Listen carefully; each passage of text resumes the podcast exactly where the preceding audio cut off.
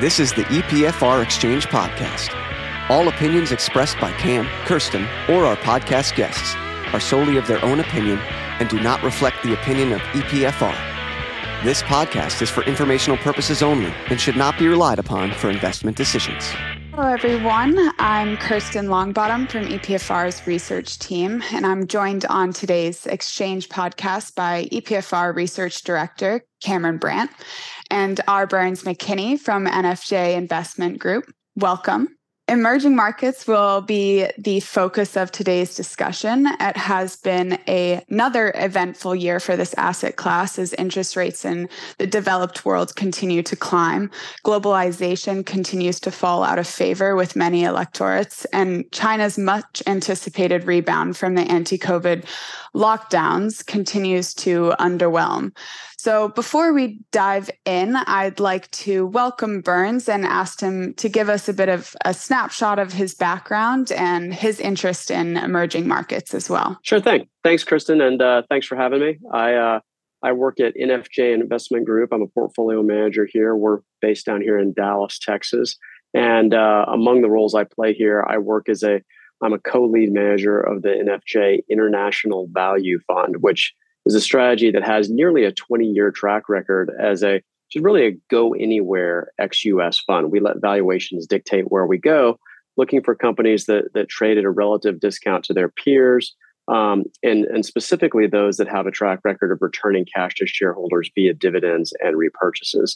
And you know, we specifically because it's a go anywhere strategy, we've had you know wide leeway to uh, to invest in the emerging markets for you know that entire nearly two decade span. And you know one of the things i like to point out that's kind of excited exciting to us about the space is pointing out the the the area of dividend payers and growers within the emerging markets which you know we believe to this day is a, a largely an ignored and really underexploited universe. You know we you know investors have this tendency to they like to, to categorize and group investments into nice, neat little buckets. And you, you might have your your dividend bucket over here and your emerging markets bucket over here.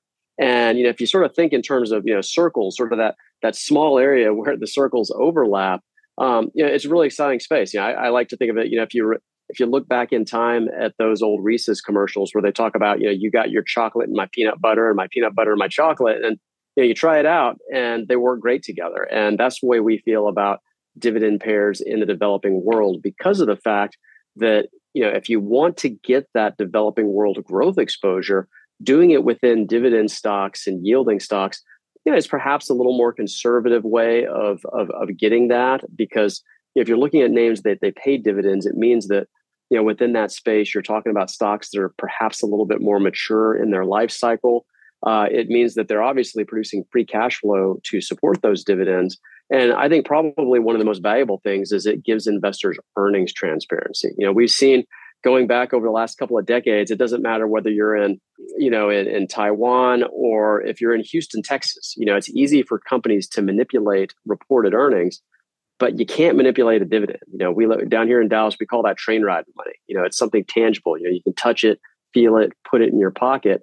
Um, and you know, to the extent that the portion of earnings that are paid out as a dividend you know that's real and you know that management views it as being sustainable. So that's a little bit of a, snapshot as far as how we end up you know really like to look at the space. That's great. Thank you. Um, I think we'll we'll dive into a bit of each of those areas you focused on.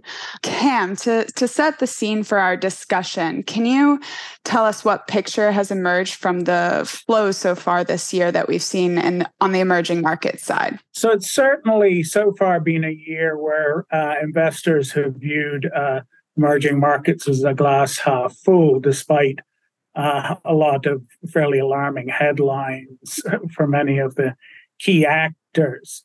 Um, the universe of emerging markets equity funds we track have collectively pulled in 90 billion so far this year, uh, while their developed markets counterparts have seen 83 billion flow out.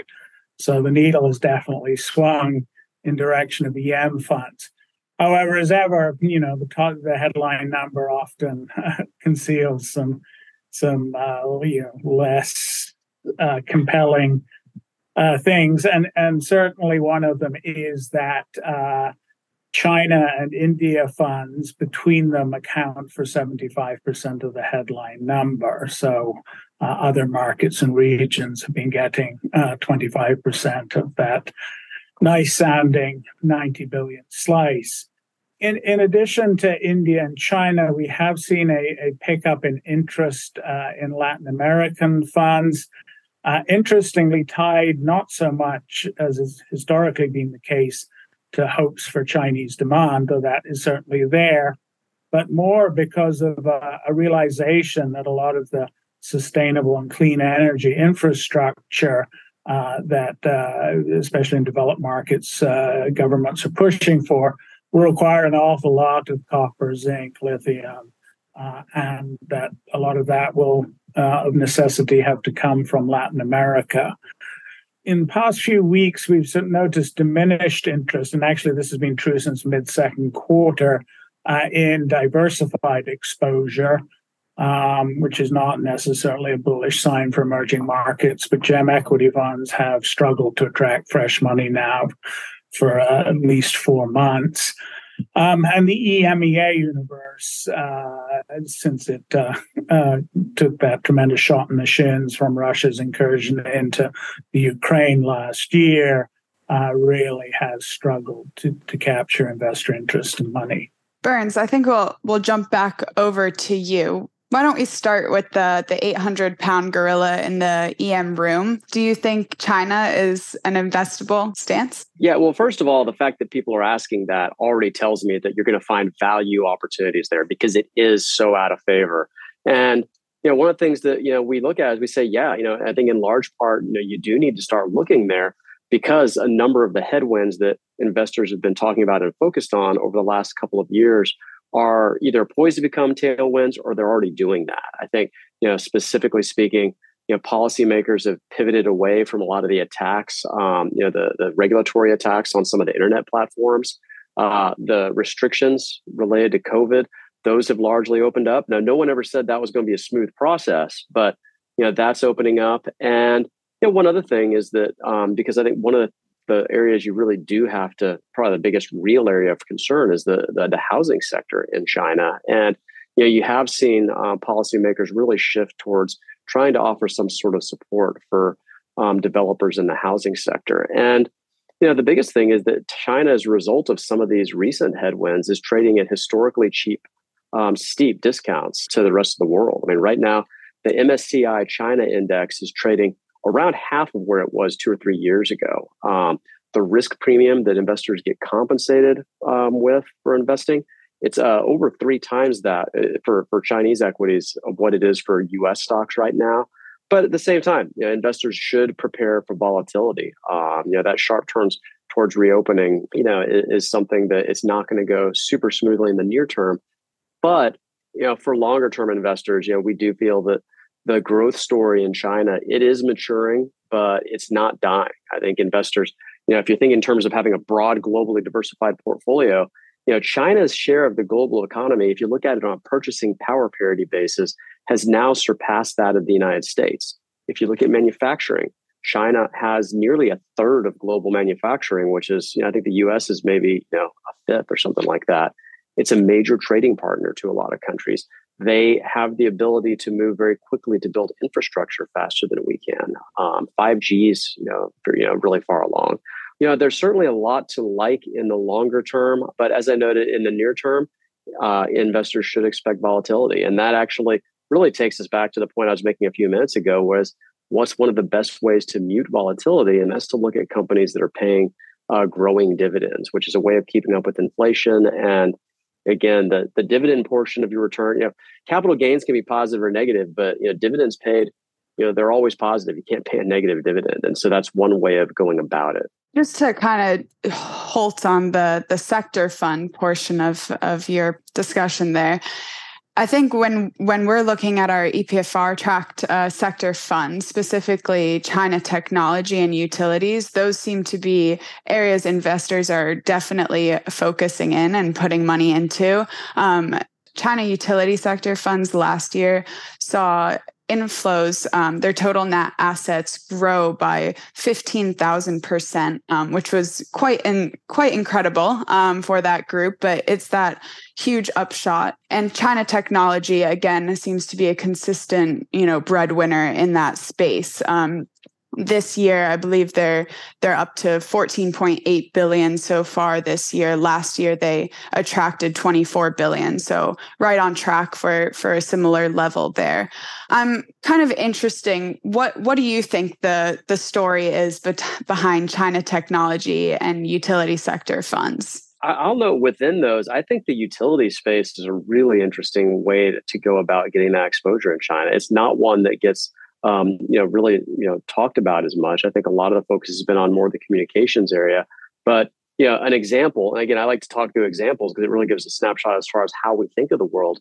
Uh, would be a name like ENN Energy, which is a Chinese gas utility. You know, right now that's a name that's trading at about a 20% discount to where it has over the last, you know, 15 years or so. They have a three plus percent dividend yield. And what we especially like about it is that dividends grown by over 20% per year over the last five years. And you know what you're getting there in the name is you know China's gas consumption has been growing at double digit rates, which is really central to Chinese policymakers' emissions cut goals, um, which in many ways makes it an ESG leader. Um, you know they've had the ESG momentum has been very strong there. They've been MSCI has upgraded their ESG score in 2021 as well as 2022. And you know, you just overall you have China trying to make a really policy-driven move from coal towards natural gas. And so, you know, in many ways, I, I like to think of that as a great example of a name whereby you're getting low valuation and solid fundamentals as well as a play on sustainable energy, I think, which could also act as a tailwind for from the investment side going forward. We touched on India earlier as well as an alternative to China. Do we think it's a, a credible alternative to China?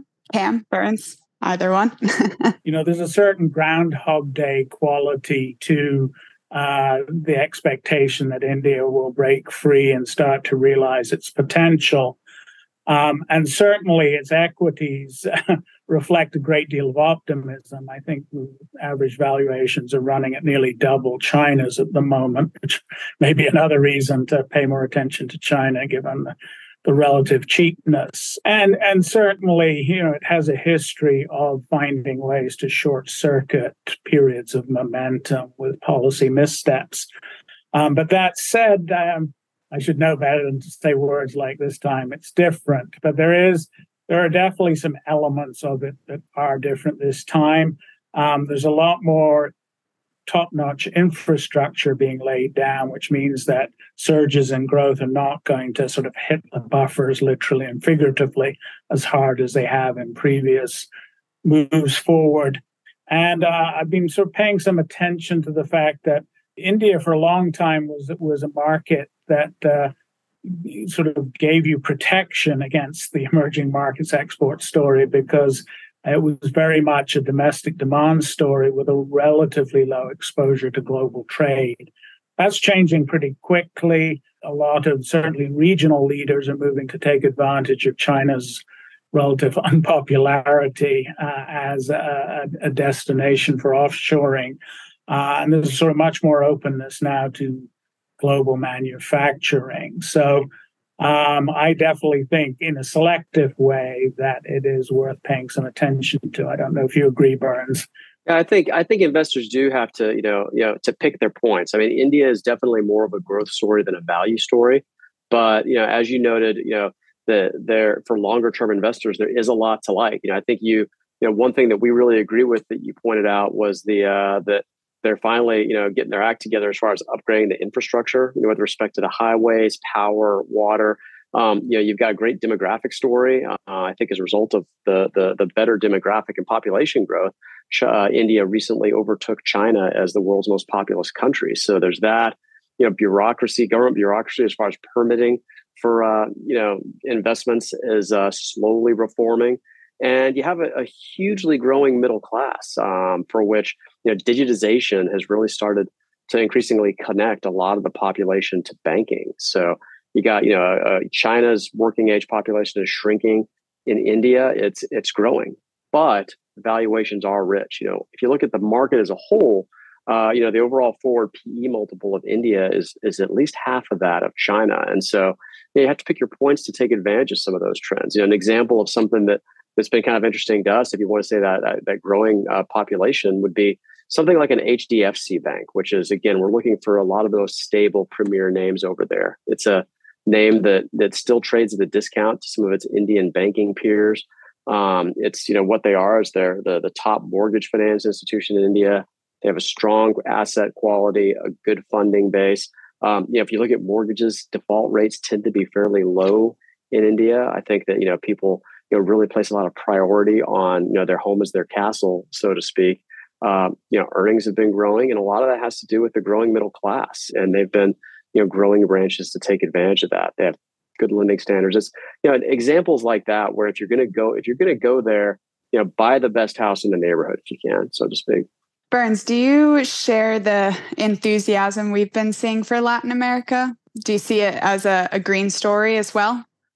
You know, I I, I don't necessarily I don't 100 percent know about the green story, but you, you definitely do have um, the fact that a lot of the the minerals and materials that are needed for you know for green energy and batteries you know the the, the mining sector in latin america is certainly going to be poised to benefit. I think that's you know one of the reasons why latin america was a really good performer last year relative to the other emerging markets. You know other things that i think that that latin america is probably poised to gain from would be deglobalization you know you think of like, like near shoring and safe shoring of, of both trade and supply chains you know they can be poised to benefit. I, I think one thing is that you know we at least always have pause in some areas is that you know in a lot of countries in Latin America there's always been a kind of an call it an off again on again off again relationship with inflation, and so um, between that as well as you know certain areas where you, know, you might have leaders kind of you know, shifting the other direction, undermining democracy, um, there certainly are geopolitical risks that investors have to to be aware of and sidestep. So we we don't have a lot of exposure in Latin America today. It's been over 18 months since Russia invaded Ukraine, um, a lot longer than some of us might have expected. But along the way, they've dealt a heavy blow to investor appetite for EMEA exposure. Cam, Burns, is there any hope for this corner of the EMEA universe? Well, I, I think um, before we sort of look at hope, and hopefully Burns will come up, pull a rabbit out of that hat, uh, I think it's important to note that while uh, Russia's incursion into Ukraine in some ways crystallized all all of the issues that dog uh, that particular uh, part of the EM universe. Um, it has plenty of supporting actors in terms of making it uh, an uncomfortable pool for investors to swim in. Uh, you have Turkey's dogged pursuit of an anti inflationary policy that consisted of cutting interest rates.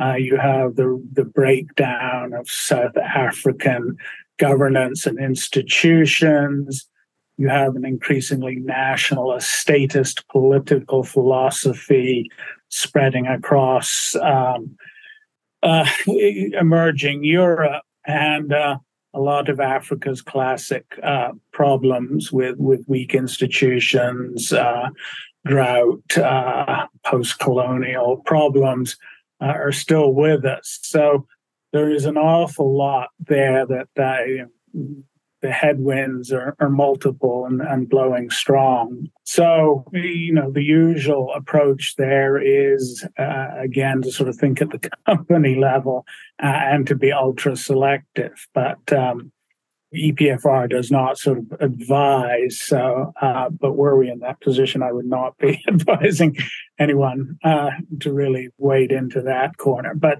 you know Burns and his team do advise, I think, and I'm, interested to hear uh, what he makes of that particular part of the emerging markets universe. Yeah, that's that's an area where really a lot of our risk controls make us a bit hesitant to make geopolitical bets right now. Um, you know, going back to 2022, you know, you had transactions in a lot of areas, at least in Russia, you know, were blocked by the Biden administration. You had the global OTC suspended trading in names and a lot of names there. And you know, whenever you're starting to deal with that sort of thing, you're not necessarily talking about market fundamentals. You're not talking about revenue growth. You're not talking about margins. You're talking about regulators stepping in, and you know, and oftentimes in many cases, you know, you have names that just cease to offer the corporate governance that would make them investable. And so, you know, between that as well as just really challenging price momentum, um, that we, uh, you know, we we kind of operate by the mindset uh, in some cases as value investors. You know, we're value investors, but we don't want to bottom. You know, don't try to necessarily attack the you know, you know nail the bottom. We'd rather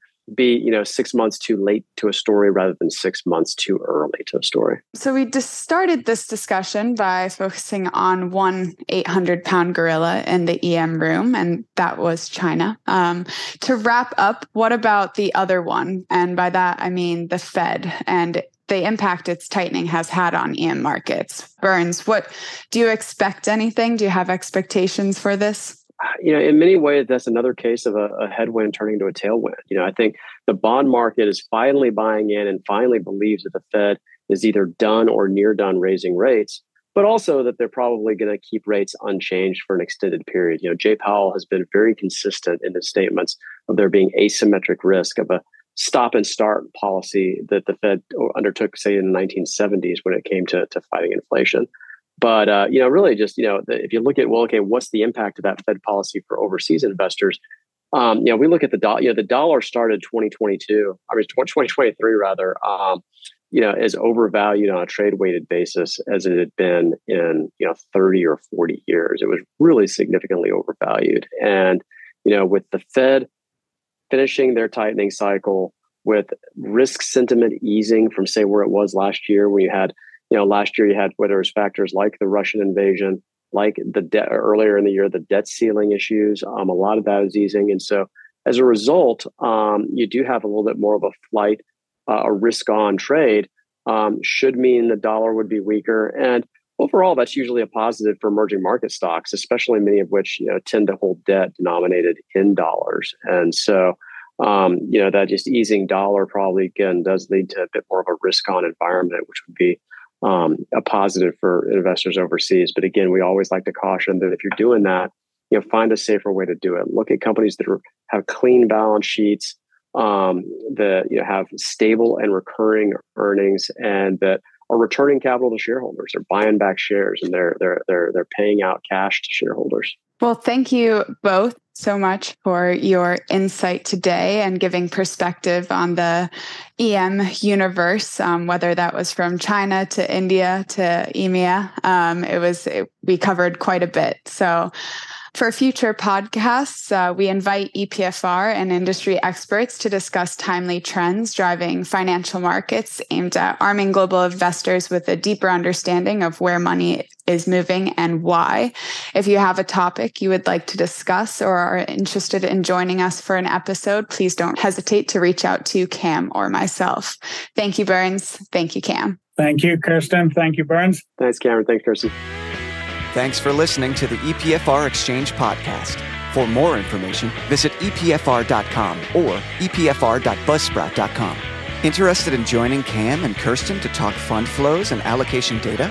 Or have a suggestion for the topic of a future podcast?